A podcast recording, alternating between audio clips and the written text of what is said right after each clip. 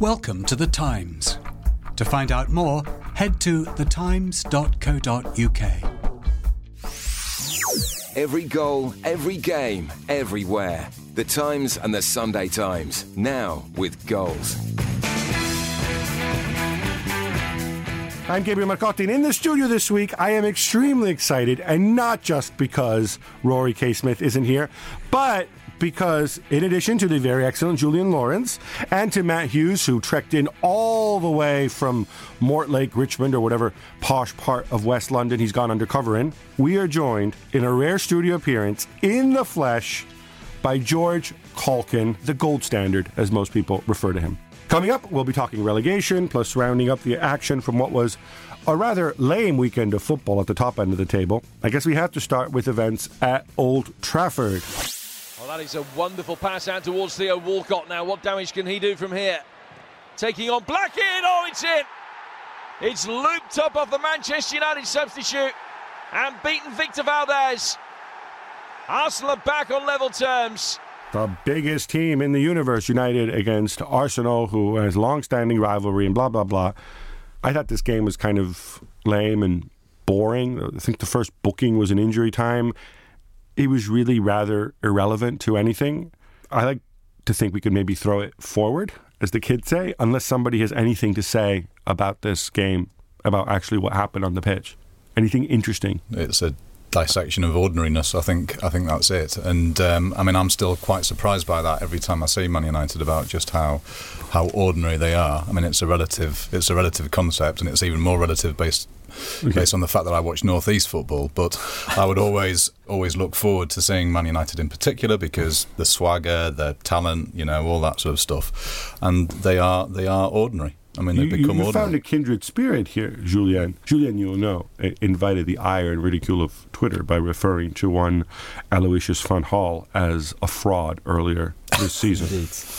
I don't know. You're not quite going that far, are you? I'm George? not. I, am not well qualified enough to go that far. I don't think. Right. And Ashley Young, as the man of the match, says it all. What's- the, he's the player of the season Player of the season. for Man United. He's been fantastic. Which I'm being slightly facetious, but um, it, it sh- he has improved a lot. But it shows how far, far United have fallen when they're looking to Young and Fellaini as their top men, and they're making Chris Smalling their captain. Mm. I mean, I, th- I think overall, looking at those both those games yesterday, the thing that struck me was that the contest for second place next season might be interesting. But and I and I know there's always a temptation to sort of anoint if if one team wins and wins well.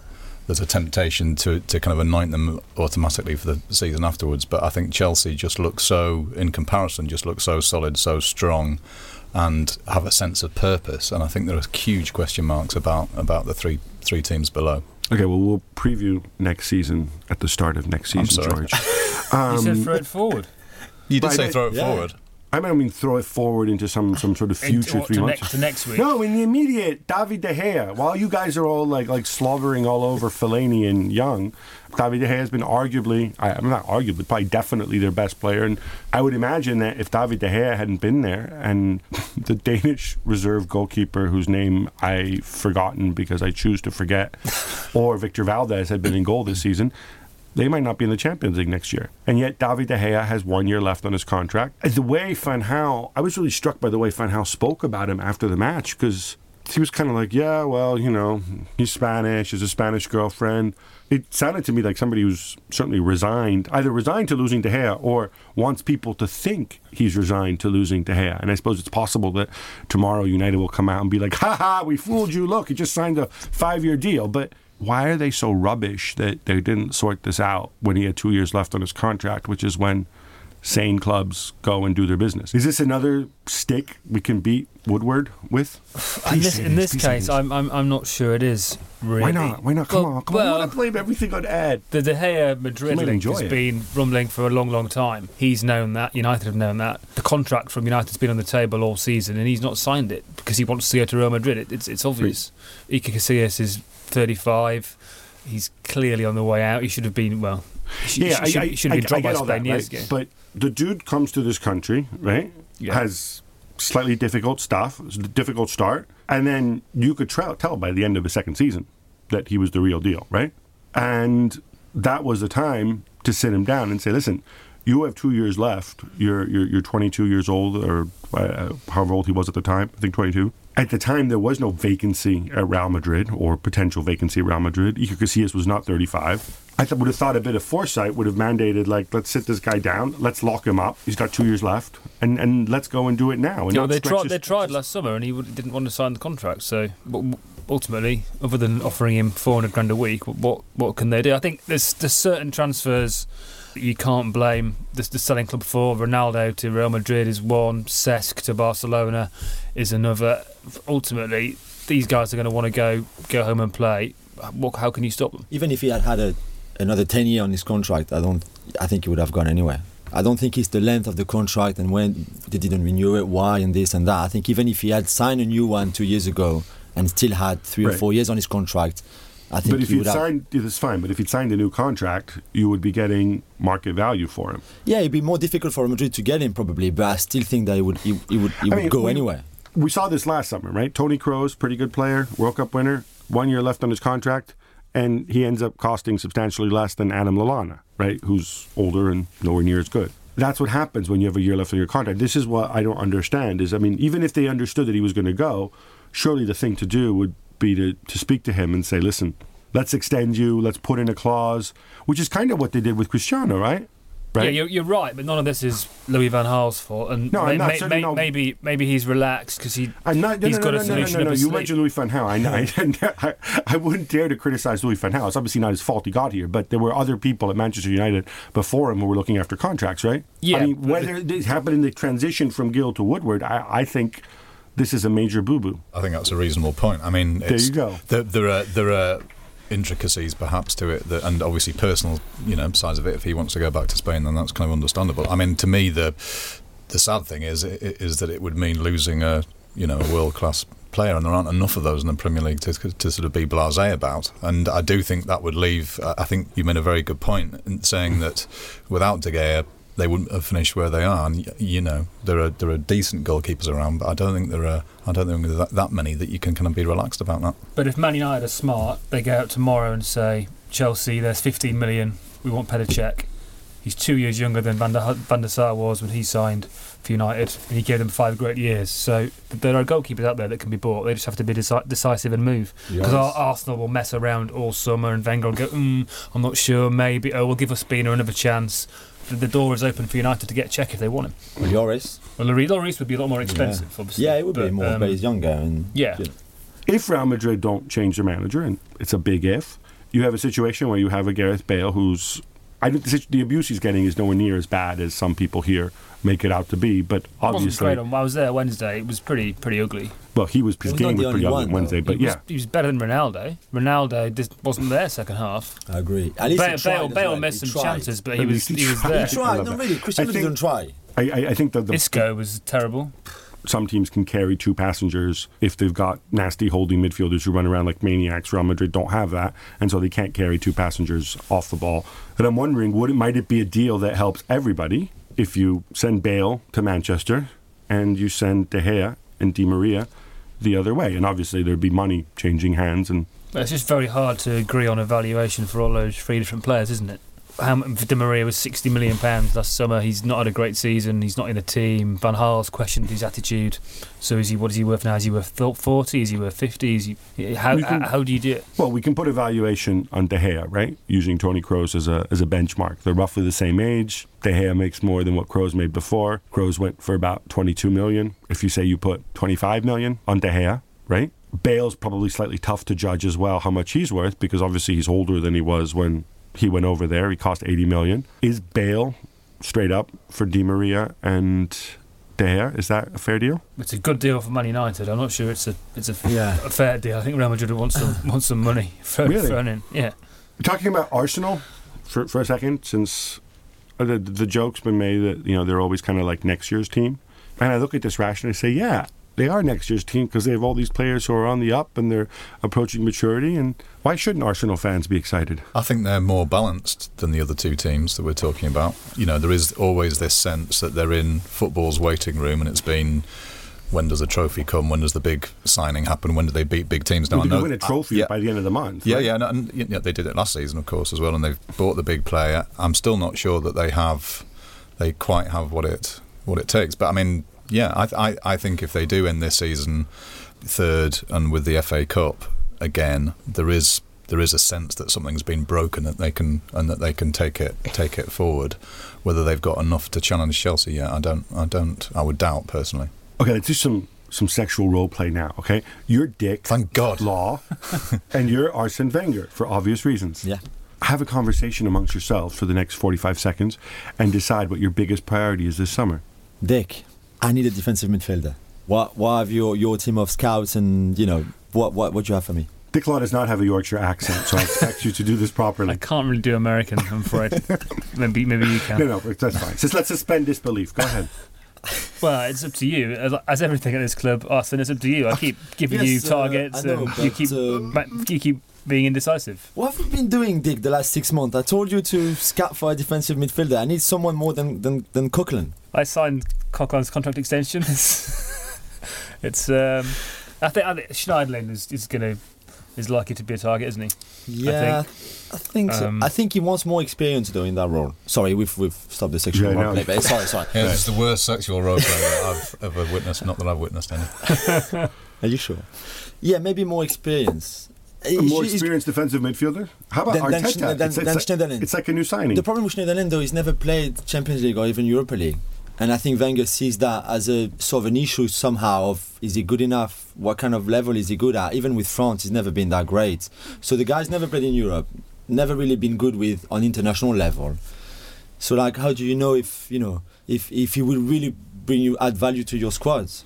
You know, it's, it's the same with Kondogbia at Monaco. I don't think he's really sure if he's really the. He was excellent against Arsenal. He was really and good. Juventus actually. But I've seen him this season where he was absolutely dreadful. Yeah. Really, and, and in Ligue 1 as well, which is like, come on.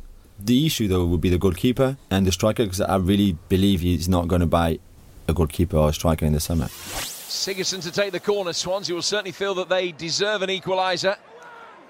Swung in towards Fernandez. What a save! An absolutely stunning stop from Joe Hart, denying Fernandez Swansea's third goal. Saves simply do not get any better than this. Moving on to more interesting clubs, Swansea and uh, and and Man City. That this game finished um, was it four two. This shows you how interesting uh, and interested I was in what happened yesterday. Again, anybody have anything interesting to say about this game? Do we care about Bony not celebrating? Anybody want to make a joke about Yaya Toure and the stupid birthday cake, or has that been all horses we've beaten to death? Not really, but for, for a dead game, it was great to watch. Some, Yeah, you like goalkeeping errors, yeah? Fabianski, very um, Fabianski doing the seaman, yeah. for a game with very little on it, it was very pretty entertaining. And Ci- City of I remember being here a month ago and we talked about would City finish top four, would Pellegrini gets sacked. I think that he's done enough to keep his job. I, I, I suspect Why is he keeping his job? because there's no obvious man to replace him, and they have the, the Pep obsession, and their hope is that in a year Pep will be available and he will solve all their problems. Whether that happens or not is open to debate. But um, Pellegrini, he's won the league and he's probably going to finish second. So It will be harsh. It would be harsh to second. It him. would really be harsh. Yeah, but- I mean, Okay, this is what I don't understand about you people. By you people, I mean the media. He had won the league before. He was going to finish second before, and yet it seemed like he was a spent force. And why is he playing four four two? And all this other crap that people, all the accusations that people throw at the man. Now all of a sudden, because you figured out the Pep Guardiola story to City probably isn't right. And because Jurgen Klopp's going to go somewhere else, all of a sudden, like these, they can't come up with somebody better. They've all changed their minds. no, if you can if you can get the man you want, then there's an argument to get rid of him. But if the alternative is taking a chance on Patrick Vieira, which basically seems to be Plan B, then what, why, why take that risk? Pellegrini has shown that he, he can win trophies, and even in a bad season, they can finish second. When they when they get rid of Toure, get get a more balanced squad, sort the midfield out in the summer, they should be able to kick on. They've still got some very, very, very good players. If, if Aguero had been fit all season, it might might have been slightly different. And if other players had, had performed, if Kompany had been fit, there's lots of ifs, buts, and maybes. But given there is no alternative, and given their obvious desire to get Guardiola in the long term remains there, it would seem odd just to sort of sack Pellegrini on, on a whim. And they're happy that I think he's stabilised things because a month ago it looked like they were sinking. he's made mistakes, but you know, a lot of managers make mistakes, and I think the four-four-two when he played it, you know, a certain part of the season, I think was a mistake.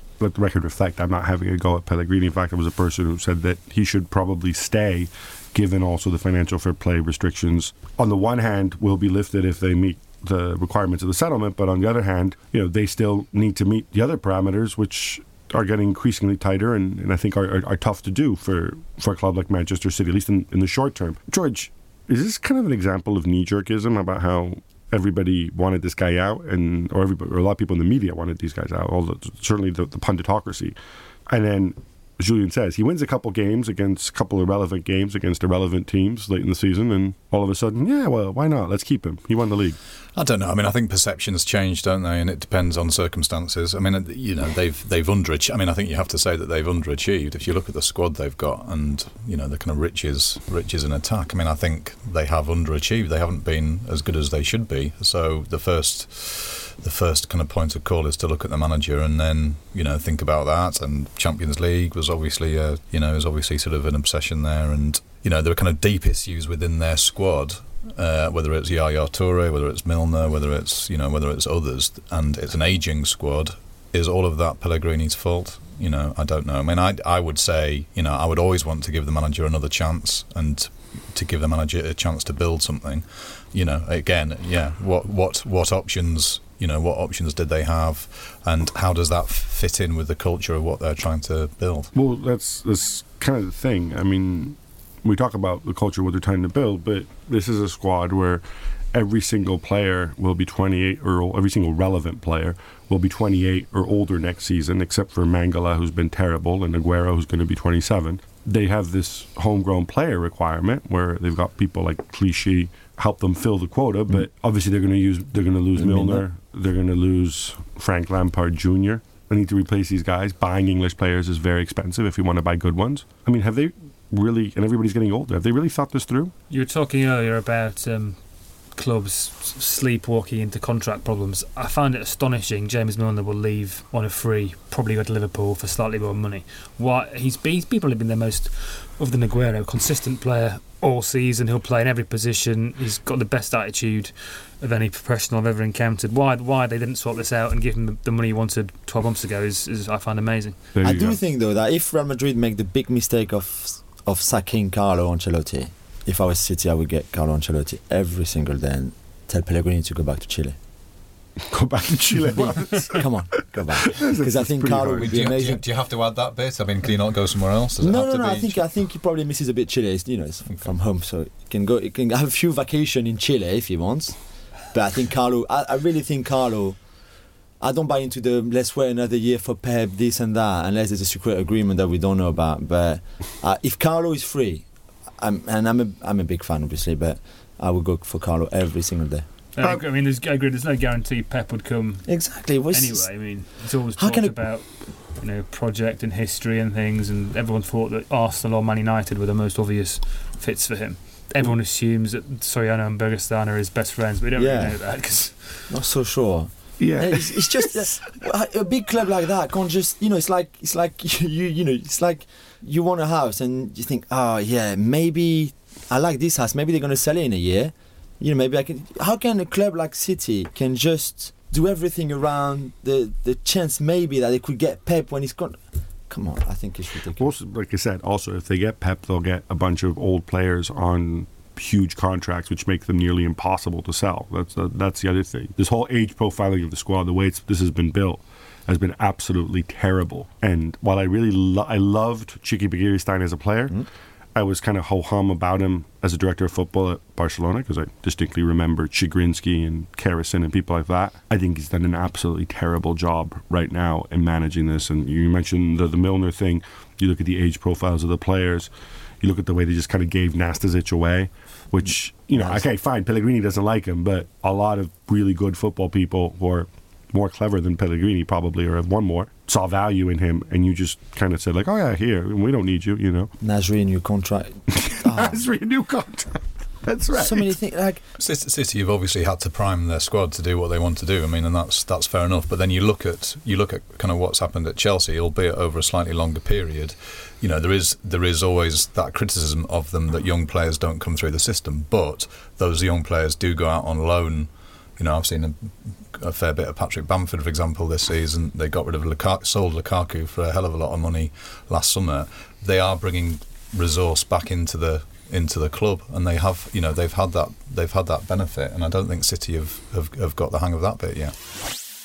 Right, enough of this. Let's get to the more exciting bit about the uh, Premier League, uh, which is the relegation battle, which in fact could have been more exciting, but then, as often happens late in the season, the bad teams who are right near the bottom all start winning um, until they don't need to win again. See Aston Villa. And then the teams that we thought were just mediocre start losing continuously, like Newcastle. And it's basically, I know that, I guess there is a scenario where Sunderland can get relegated. But it's, I don't think anybody wants to debate that possibility because surely it can't happen, right? Uh, Well, I don't know why. Why do you say that? Because they'd have to lose their last two games. Against us, at Arsenal and at Chelsea. Right. Chelsea don't need the points. I remember Chelsea playing Bolton on the last day of the season years ago. This is the other thing. right? Yeah, but they're playing Sunderland, who aren't very good at football. No, but it's Dick Advocaat. And really, you think Sunderland can go down? well, I, I mean, I think they're twelve to one outsiders in the of the three of them. If for, God for were to appear reason. to you and said, like, George, I've, I've, I'm going to make one of these three teams go down, who do you want to go down? Well, I, I mean, as a strictly neutral observer of these things, Who is most deserving of going down? well, I would say that at the moment, well, whoever goes down is deserving to go down. I mean, in terms of utter witlessness and utter appallingness of football, then I'm going to say Newcastle because they have ceased to be a football club in any meaningful sense of the word. I mean, and that brings me pain to say that. But I mean, it's a disgusting football club at the minute. It's unpleasant to be around. They've um, they've let this, and it's completely self-inflicted. They've let this season drift. You know, Alan Pardew leaving, uh, leaving this five-week, whatever it was, limbo while they looked at other managers, then giving it to the bloke who already had it, and everything has tailed off from that from that position. They were they were they were eleventh as recently as February, March, even. Like, you know, there are. It's not just a failure of football, although it's a huge failure of football.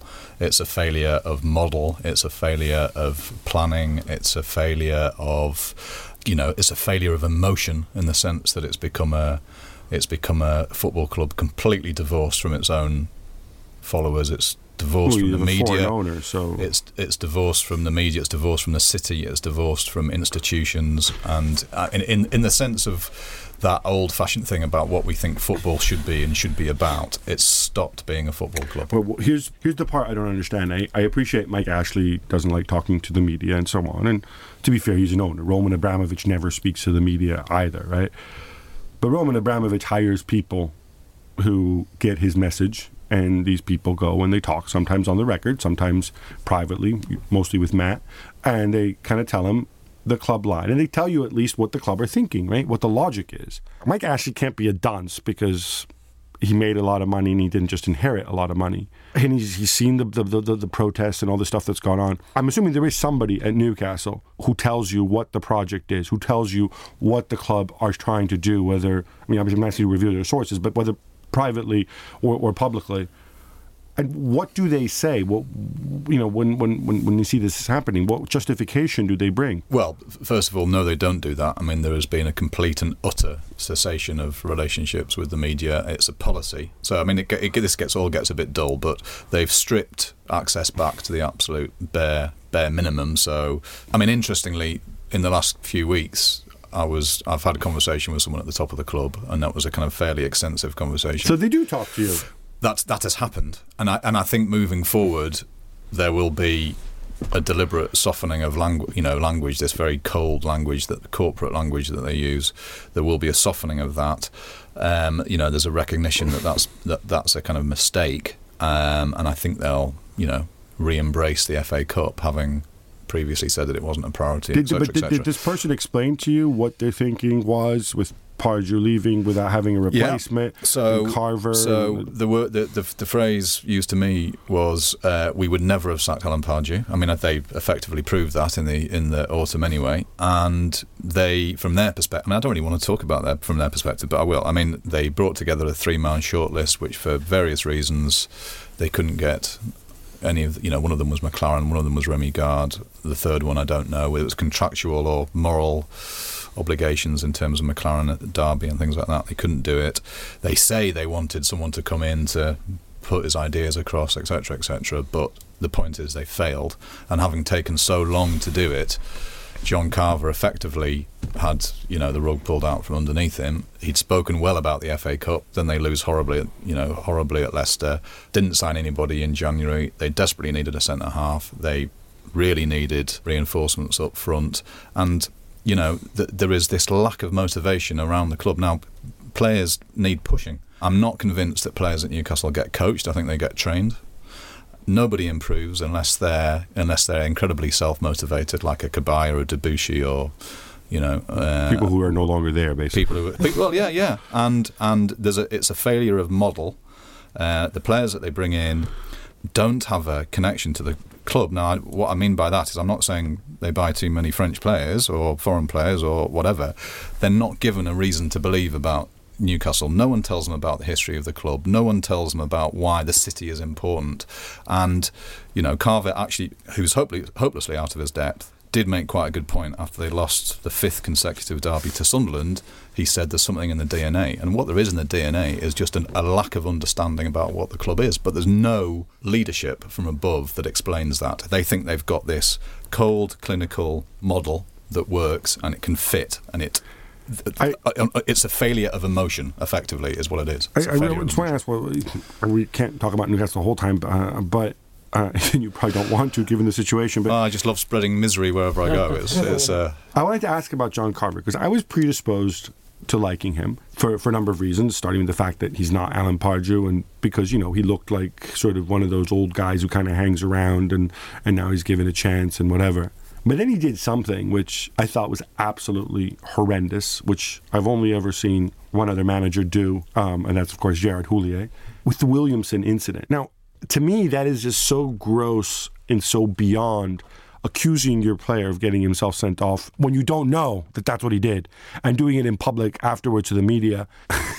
any coaching manual, any any human relationships with other people. Now I want to know, did he just kind of like lose it and just blurt out the first thing that came into his head? Or is he really such a bad person that he would go and, and, and do this? I mean, I remember I remember Peter Reid doing it after losing a game at Newcastle with Sunderland, and but he didn't last too much longer after. I mean, I've always thought single out a specific player no, and no. say this guy actually got himself sent off on no, purpose. No, absolutely. Sorry, exactly. no. In that sense, no. But I, I, I, always think that's the last resort of a manager is when you turn in your players and you try and get a re- reaction from them. But it's that, almost that was a very you, extreme. If, if you, that was a you, very extreme. turn against the players as a group, it's one thing, right? Because yeah. you you know it's a kind of a cheapo psychological ploy. But if you single out one individual, when you the reality is you don't freaking know what was going through this guy's head. You know, if you know for a fact that like Williamson you know, is high on drugs or worship or worships the de- the devil or had placed a bet against fine. But you don't know that. And however bad a footballer Williamson might be, he deserves a basic respect where you get your facts before you go and do that. I, I thought that was appalling. Um, and again, eh, I know had that happened in Italy, and I'm assuming in France as well, you would have had the PFA on this guy's rear end demanding that the club suspend Carver immediately. Well, he released a statement straight away, didn't he? So you had that extraordinary thing of Carver doing what, saying what he said, and then the next day, I think it was uh, Williamson releasing a statement, kind of deny, denying it. Um, and these guys but, just work together club, every day now. Everything's fine. Well, yeah, and he'll, you know, yeah. Yeah, they shook hands and all that, but but they, I mean, the club that, that weekend, the club which is no, never feels too far away from being unhinged. Felt properly unhinged that weekend, and that was when they went to, to, to McClaren and tried to tried to get him in for the last last three games. Is there an element that fans have to take a little bit of responsibility for this mess because of the hounding of Pardew? Because as you say, if Pardew would not have been sacked, if it hadn't, he would okay. still be there probably if it wasn't for all those protests. and well, okay. What's so, wrong with Pardew? So, Crystal so, Palace. So, okay. On, well, listen. I, I, I, think there has been a rewriting of history here. There's a, a couple of things to remember. First of all, Pardew left voluntarily, and Newcastle had shown that they weren't going to sack him. He's left for a pay rise. He's gone to a club where he has a good relationship, and to give him credit, you know, he's done very, very well at somewhere where he's being backed off the pitch, on the pitch, by the people above him. At Newcastle, all those relationships have broken down. Now, Alan Pardew may be the best manager in the world. He'd stop being a good manager at Newcastle, yeah. and that can happen to anybody. I mean, that, that, so there, there are, you know, let's not forget that Newcastle lost six games in a row at the end of last season. Uh, let's not forget that he was the manager that lost four games against Sunderland, and I know I know it makes it sound like that's a sort of obsession, and I don't kind of mean it to be, but it's it's sort of how Newcastle and Sunderland judge each other, you know. And he'd become tainted by association with the regime. He had, uh, which again, the same things happened to Carver. Results were poor over the last year, two years. There was relegation battle last this time last year. There was the Pellegrini incident on the touchline. Uh, so I'm not disputing he's behaved very badly, but what I am suggesting is that he Newcastle had a good manager. No, they didn't. They had now they Alan. Pardew. no, Yeah, they, he stopped being they, good. They had a decent manager. He'd stopped. He'd stopped being an effective manager. At, I guess the at point- Newcastle. sorry, now, now, now, whether he would have, I mean, whether he would have overseen this same run of results, of course, is a completely unlikely. is a completely different question. But it's a, you know, the whole thing.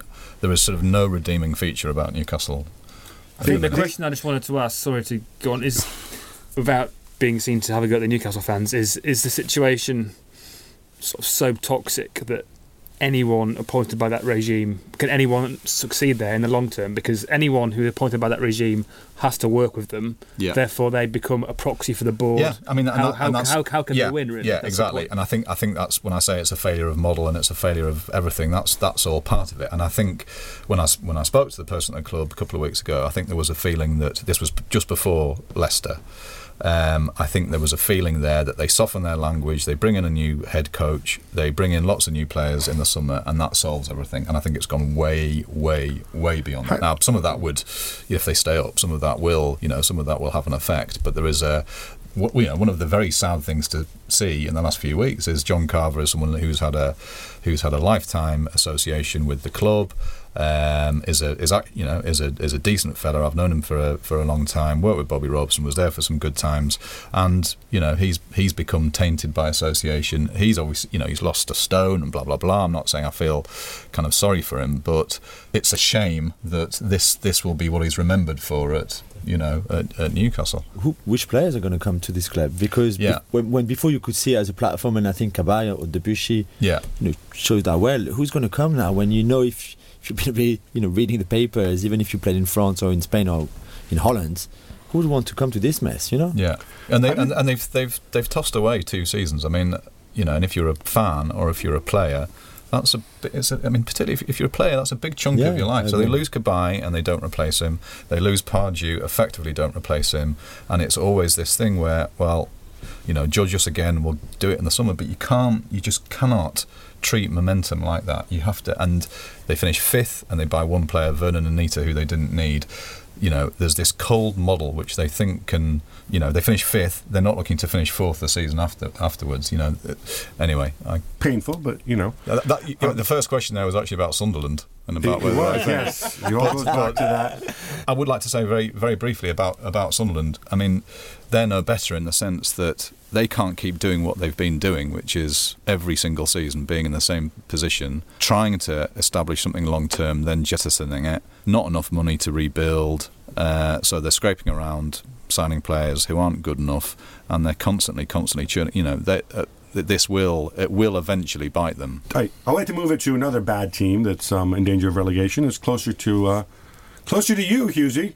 Although I guess Hull is the wrong end of, of Yorkshire, right? Not even in Yorkshire, if you ask me. On on the Hull on the Hull front, is it as easy as Steve Bruce comes, spends loads of money, goes well for a while, then they freak out because there's no more money to spend because of the Premier League's own financial fair play rule. So he starts buying bad players, wrong players, and just not really being that good. But it's I mean, I looked at Hull squad, and I was kind of, and the fact that Bruce was in charge, and the kind of players he had, and Huddlestone, and all this stuff, and they don't really strike me as kind of a particularly reliable bunch. And I thought, really, they've kind of done well to still be in the relegation scrap now, rather than having already gone down. I mean, am I wrong on this? No, I mean, the, look at the squad. It's, it's um, certainly not, not, not, not the best in the league, is it? And QPR have been relegated with better players, I'd say already. Other than Um, Burnley, no, I don't think anybody has worse players than It's a better squad than Leicester. I thought you know they spent Leicester. Have king power though. True, but still. They spent a fair bit of money, didn't they, in the Yeah, summer? I And bet I, I, I, I didn't think they'd be. I think, I think, having stayed up last season, I thought they would that they would progress. I think the difficulty that they've had is marrying the spirit that took them up and um, and the and the players that took them up, and then the people that they brought in. And I think I went down to do an interview, you know, two or three, three or four weeks ago, and there's a very close knit feeling in the training ground, and I know that can be deceptive just on a day there. But I know Steve Harper well, and he he says that there's nothing like the kind of toxic feeling that there was at Newcastle when they went down in 2009, which obviously he was there and around. I think that's been the balancing act, but it just hasn't it hasn't sparked on the pitch. I think there's an okay feeling around the place. It just hasn't sparked. I don't think they have actually played to their potential. Um, of the three, who's going down? Hull. Hull. All right, free and easy. Right. The other thing was just I was watching Match of Day two last night, and I'm not going to have I'm not going to mock him, but he did throw something out there which I thought might be fun debating, and I put this out on Twitter, and people enjoyed it. But basically, it was in the context of Phil Jones, and at one point, Phil Neville kind of blurts out the fact that centre back is the easiest position to play. I, sometimes I wonder when I listen to Phil Neville if he's ever played football, ever, even in the park or something, because I think he he talks so much. Okay, we, this is Yeah. not a discussion on Sorry, Phil Neville. but yeah, and, and just just Phil, if you listen to us, for me the easiest position is is probably right back, where you and your your bruv played, but definitely not centre half. The game's all in front of you, you can see everything. But the same goes for fullback. With the added advantage, there's you can look across the line. you can look across the line. You've got someone in front of you. Yeah, and you've got the centre Uh, back who's covering behind you. You know, You don't have to head the Yep. ball. exactly. You're rarely exposed one on one. So yeah, the fullbacks cl- is, I would say, the easiest position, which is why that wingers take to it later, later in their careers. Centre backs that aren't great in the air. I was, I was amazed that no one challenged him. Well, what is the easiest position on the pitch, Matt? Probably right back, given most people are right-footed. Everybody can play there. Everybody can play there. Time for some quick hits. Jake Livermore tested positive for cocaine last week. Matt, what's an appropriate punishment, if at all, given that it's a recreational drug? Well, he'll definitely be punished because he's in breach of contract. So technically, he could be sacked. I suppose. As um, You can Chel- be in breach Chel- of contract Chelsea for did- talking to the media, Chelsea too. did with Mutu. The FA, I guess they'll do him for bringing misconduct, disrepute. I'm, I imagine they'll get a six-game ban, which seems reasonable. Sunderland keep another clean sheet, and looks like the great escape is almost complete. George, how much of the credit goes to Dick Advocaat? Yeah, we have to say almost at this point. Um, uh, yeah, a lot of it does actually. He's um, he's stripped things back, kept things very simple, got them doing the basics. He's had that luxury in the sense that he hasn't had to look at structure, he hasn't had to look at long term, he hasn't had to think about anything other than the those you know those few games that he was given. But he's done very well.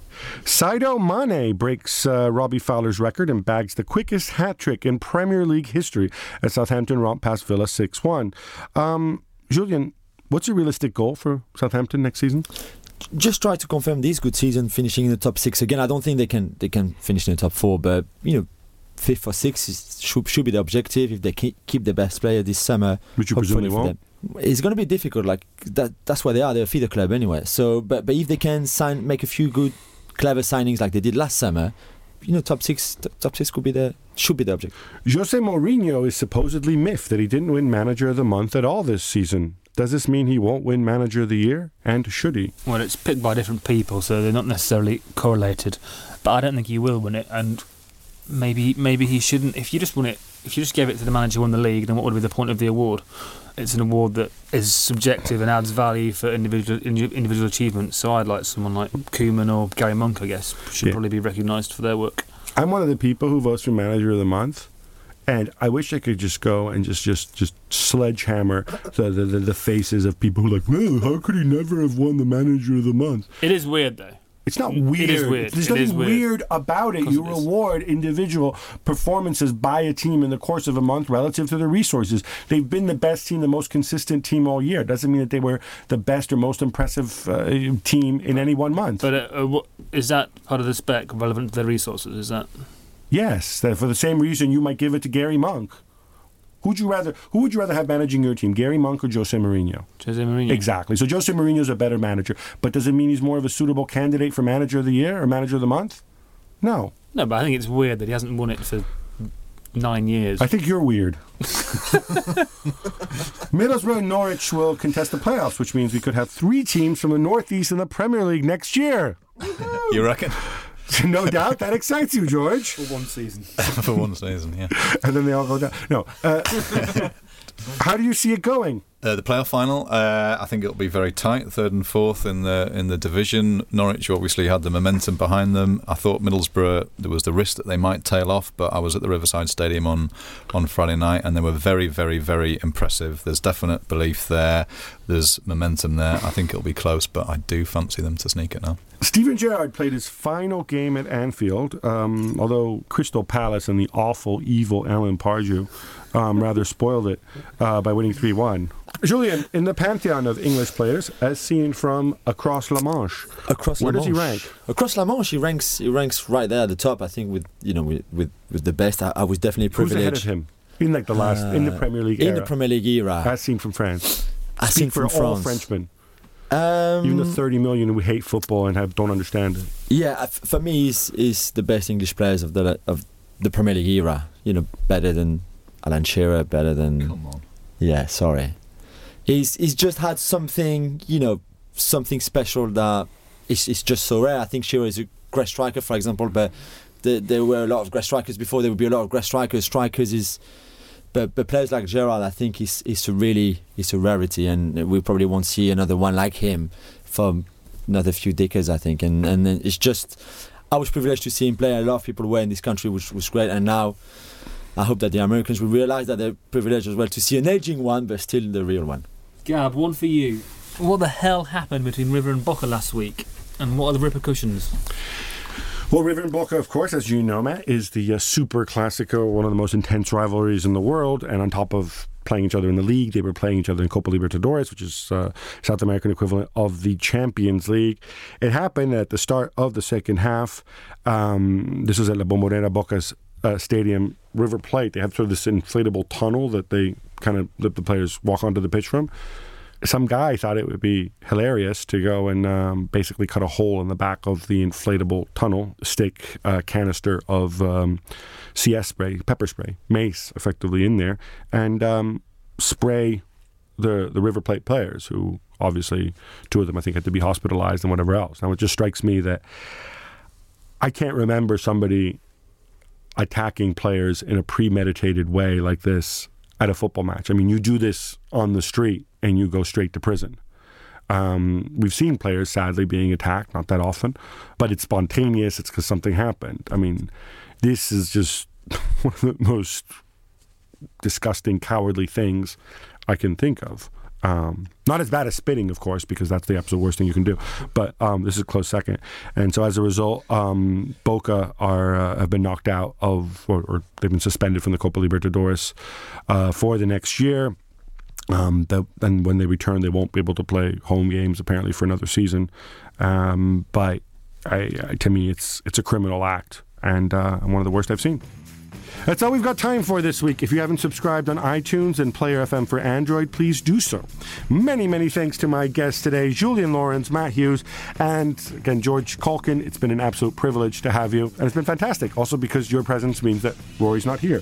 Check out thetimes.co.uk on your digital device. Members will get uh, exclusive football, rugby, and cricket highlights free as part of their subscription. If you're not a member yet, you can take our one pound digital trial today. Just search Time Sport online. Uh, same place, same time next week. Bye bye. Your subscription to The Times and The Sunday Times now comes with access to every Barclays Premier League goal. Refresh your app, choose your team, accept notification, and you're away.